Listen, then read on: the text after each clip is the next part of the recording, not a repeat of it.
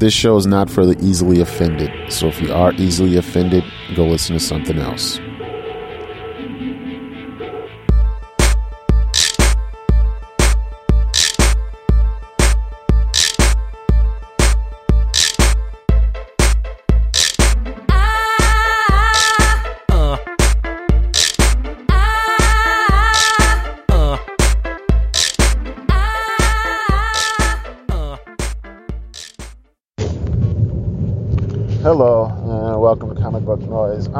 Derek Howard. Comic Book Noise can be found at comicbooknoise.com as part of the Deliberate Noise Network. For more details, please go to deliberatenoise.com. If you'd like to send feedback, you can email me. My email address is Derek, that's D-E-R-E-K, at comicbooknoise.com, or you can call the audio comment line at 734 331 0772 if you would like to um, donate to the ongoing fiscal health of the network, please go. Damn it, I forgot them again. please go to um, comicbooknoise.com and on the right hand side of the desktop version of the site, uh, this the non-mobile, I should say. Um, you will see links to um, PayPal, Auphonic, or Patreon. And normally, this is where I would uh, read off the patrons' names and thank them individually, but as has been the case lately, I forgot to list at home. Um, and I'm currently driving. So I could look it up on my phone, but that would be way too um, reckless but for all the patrons, thank you very much.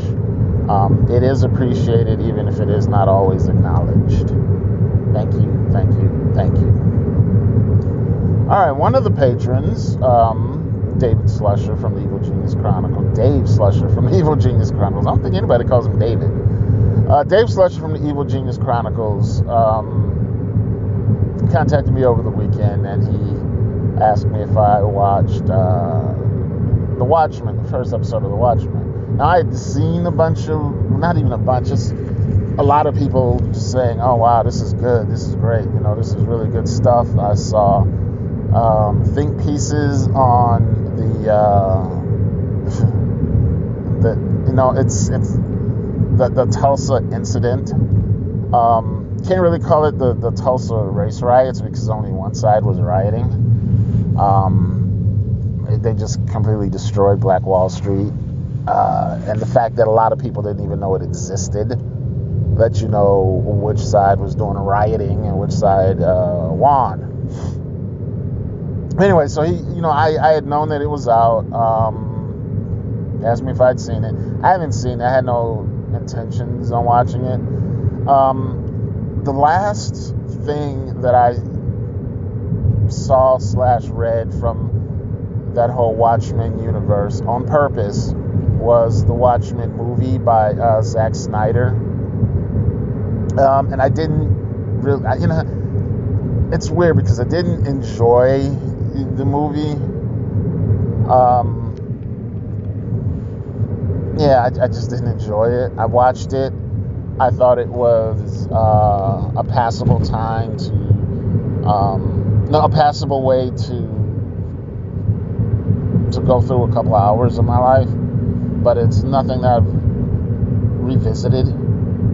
Uh, something I always actually meant to, you know, with um, what was it the, the extended version, which has the uh, pirate stuff, uh, shipwrecked, um, added back into it. But it, it was one of those deals where it was on my Amazon wish list for so long that I think that it's no longer available. so it's it's like still there, but it's one of those deals where if you go way back, it's like, oh, this thing does not exist anymore. You know, this is out of stock. Will never be re-entered. You know that kind of thing. Um, I had absolutely no no intentions on reading. Uh, what was it called? After Watchmen. Um, because I already knew that they were going to get a bunch of things wrong. And the way that I understand it is the best of them, which I can't remember which one people generally consider to be the best of them. I think one is the, the I think it was probably the um, comedian story. Um, is it Beyond Watchmen? I don't know. Anyway, even that one, the comedian story, which I believe was the best one, just the description of it just made me okay. You guys didn't really get it, you know. Um, I heard that the art for most of them was good, but that the writing was what missed the point. And for me, you know, writing uh, takes precedence. Uh, the only that was another thing. Oh yeah, Doomsday Clock. Haven't read a, a, single panel of Doomsday Clock. Just not interested. Right. The only thing that I read was um, that part of uh, the DC Universe special that came out where it turns out at the very end, um, was it Doctor Midman? Doctor Midman. Doctor Manhattan was involved, or there was the um, the button with the blood stain on it, the drop of blood. Um, but that's because it, you know, totally took everybody by surprise who was reading that book. Uh, I didn't go out of my way to say, hey, you know, there's a Watchmen tie-in, so I'm going to read it. You know. Um, so I had no intention on on on watching the X Men TV show. Just none whatsoever. Just was not interested. Have not been interested in years. You know. Um, I haven't even read Watchmen in years. But then again, I read it so many times that it's one of those deals where I'd have to put it down for a couple of um, decades for it to uh, I don't know, just just to see something new in it that I didn't see the other dozens of times I read it, you know. Uh, but he, you know, but we and him talked about it, and I think we both came to the conclusion that the uh, that the Snyder movie was weirdly literal and somehow soulless, you know. Uh, the works of Alan Moore have never really been considered to be full of soul, I suppose. Um, but there was like some some heart to them, you know, whether it was uh, you know there was there was some emotion behind it, whether it was anguish or fear, there was something. But the Watchmen movie had had nothing to me. It was just you know, they decided, hey, we're going to take these, uh, we're going to take this comic book that a lot of people love, and we're going to use it as storyboards, and we're not going to add any kind of uh, subtlety to it at all. So, you know, I could go on and on. I guess I did not enjoy the movie. You know, I found it uh, passable at best, but not enjoyable. Um, but since he's a patron and he is a close personal friend of mine, um, and he made a request. He, I can't think of any requests he's ever made in the past, to tell you the truth. Um, you know, it's not like, hey, Derek, what do you think of this? Why don't you talk about it? I can't think of anything. He might have, but I just can't think of it, you know. Um, but I decided, okay. Uh, I, you know, I told him, you know, if I, I suppose I was thinking, well, I suppose if I run across it, then I'll watch it, right? Um, and I guess I did run across it because uh, on uh, Comcast, my cable provider, they're having a free weekend for HBO on demand. So I was able to see the first episode. And then I found out that it didn't end it doesn't end until later tonight as of this recording. So this morning, I watched the second episode. So I've watched the first two episodes.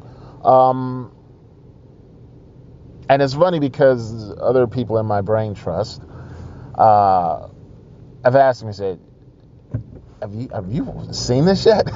you know, people asking me, have you seen it? So I was like, okay. Seriously, I sat down, turned on the TV, started watching, and like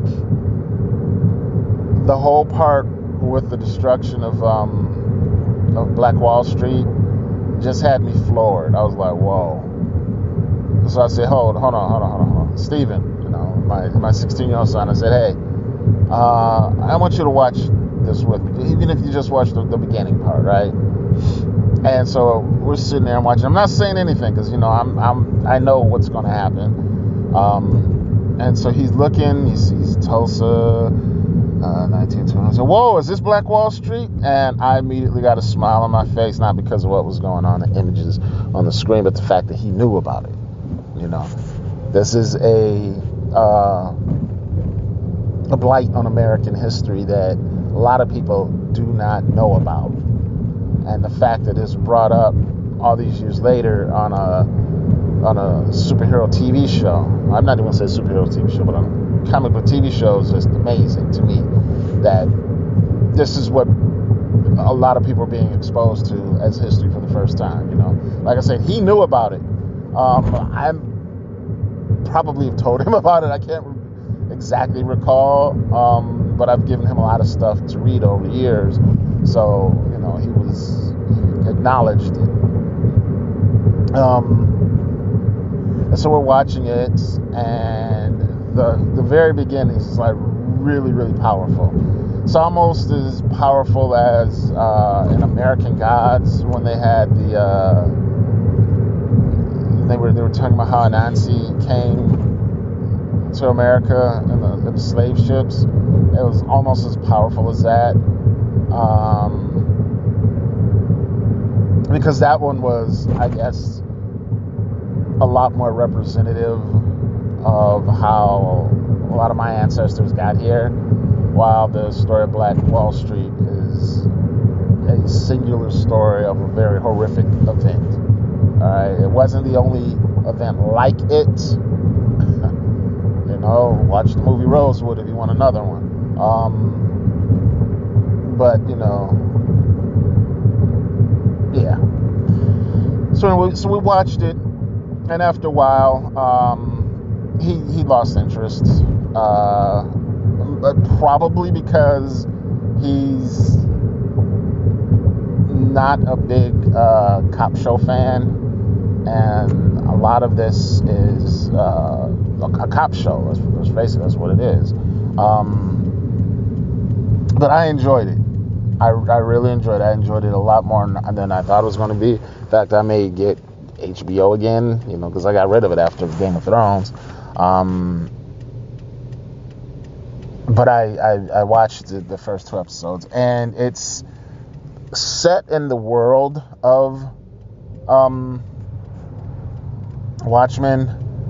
And I don't think that the people who wrote the blurb for, uh, wrote, you know, wrote the teaser for um, HBO on demand knew what exactly was about because they just said that you know this is a world where superheroes are uh, outlawed, which is basically what the what the comic book was. But this is different because this is focusing on the Tulsa Police Department, which has at least four costume heroes or costumed people on its um, on its payroll, and the lead character is played by uh, Regina King.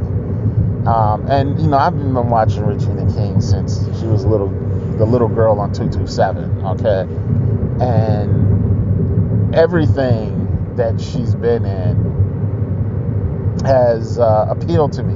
You know. Um, but it's really weird because I, I never really go out of my way to watch stuff that she's in. But when I see things that she's in, I always seem to enjoy it, you know? Um, and she does most of the heavy lifting on this show, okay? Um, there are other really good side characters. Um, this is pretty much so far been her story. Uh, I want to say called Sister Night. Um, and she's got a really, really cool uh, look. Um, I don't know. I just, I just, I just, I, I, I really like her. I really like she, what she's, how she's doing in this. Um, there are a lot of things that they mentioned in uh, going on where I I I want to say I know when this story is taking place. It looks like it's taking place. Um, I want to say like issue around a issue around a issue around issues uh, maybe 10 or 11 of the uh, of the comic book because they mentioned how um, Dr. Manhattan was up on Mars, but at the but at, also at the very end of the whole thing, he could have gone back up on Mars. Um, so I don't really know. They have mentioned Rorschach uh, because people are wearing Rorschach masks. Not as cool as the ones that, that change, um, but uh, they're making like handheld, uh, handmade um, Rorschach masks, and they these guys are basically like the new version of the Klan, you know. Uh, which I'm pretty sure some people have a a, a problem with because Rorschach was their favorite character, and it's like, all right, you know. Um, but those are the only two of the the, the, the quote unquote modern day. No, no, I'm sorry. There was a, newspaper that said that Veidt was dead. Veidt was dead, and I don't know if he faked his death or, or what. But uh, so far, they haven't mentioned any of the others um, as being, you know, active. Uh, they did have this one part where they were showing names of a bunch of different heroes. Uh, and in episode two, they show one of the older heroes in action. Um, I'm, I'm just I'm, I'm trying to avoid spoilers. Uh, so I'm not going to get into anything more factual. Um, but I'm just going to talk about uh, overall, you know, um, the things that they've like added to the world. Um, one thing that I, I, one thing that, that I notice, and one thing that's probably what bugs uh, certain readers, um, there was they made reference to something called uh, Redfordations, which you know at first I was I didn't know what what it was, but as I'm watching more episodes, you know, more of what's going on, it seems that um, President Robert Redford, who I think he took place, I think he took office after Reagan or after Nixon, one of the two. But anyway, he's been in office for a long, a very, very long time, and he um he gave reparations. He at least gave reparations. I don't know if he gave repar- repar- reparations for all of the uh, descendants of slaves, but he definitely gave reparations to the descendants of the um, the Tulsa massacre. Okay uh, and so there there are um, people who think that just because you're black, you get you got reparations. At least in Tulsa, that's how it, it comes across. And uh, yeah, I think that that's one thing that would definitely happen uh, in America is that the people who didn't get reparations. Um, they, they would act the same way they do when they hear the words affirmative action. All right, it's like, oh, you only got your job because of affirmative action. It's like, no, motherfucker, I studied. You know, I have experience. That's how I got my job. How did you get your job? Oh, your uh, your father knew somebody who was who was uh, in the hiring office. Okay, well, I'll fuck you very much. Anyway, um, here's some things that. Uh, I sort of didn't even really notice at first. Very, really subtle things. Like I said, it, there were things that were much more subtle um, on this TV show than there were in the movies. Um, for example, the police were all wearing masks, and they explained why. Um, they uh, not only did you see a lot more uh, black people in uh, the middle class in uh, Tulsa, um, there was a, like an all black version of uh, Oklahoma that was being given. Um, everybody was driving uh, uh, electric cars, which made sense because that's one of the things they pointed out in the comic book that uh, uh, Dr. Manhattan was able to um, pretty much create all of the necessary ingredients for um, you know huge batteries that lasted forever or something. I I haven't read Watchmen years, but after watching these two episodes, I, I really am kind of thinking I'm finally going to open up my Absolute Watchmen that I bought years and years ago. Um, it's still downstairs in its box and its uh, plastic wrap. So I think I'm going to check that out. But you know, it's like little subtle things like that, you know. Uh, he if there was a real Dr. Manhattan and Dr. Manhattan really did uh, go around and create all these batteries, you know, that would be used, that would fundamentally change the world right there.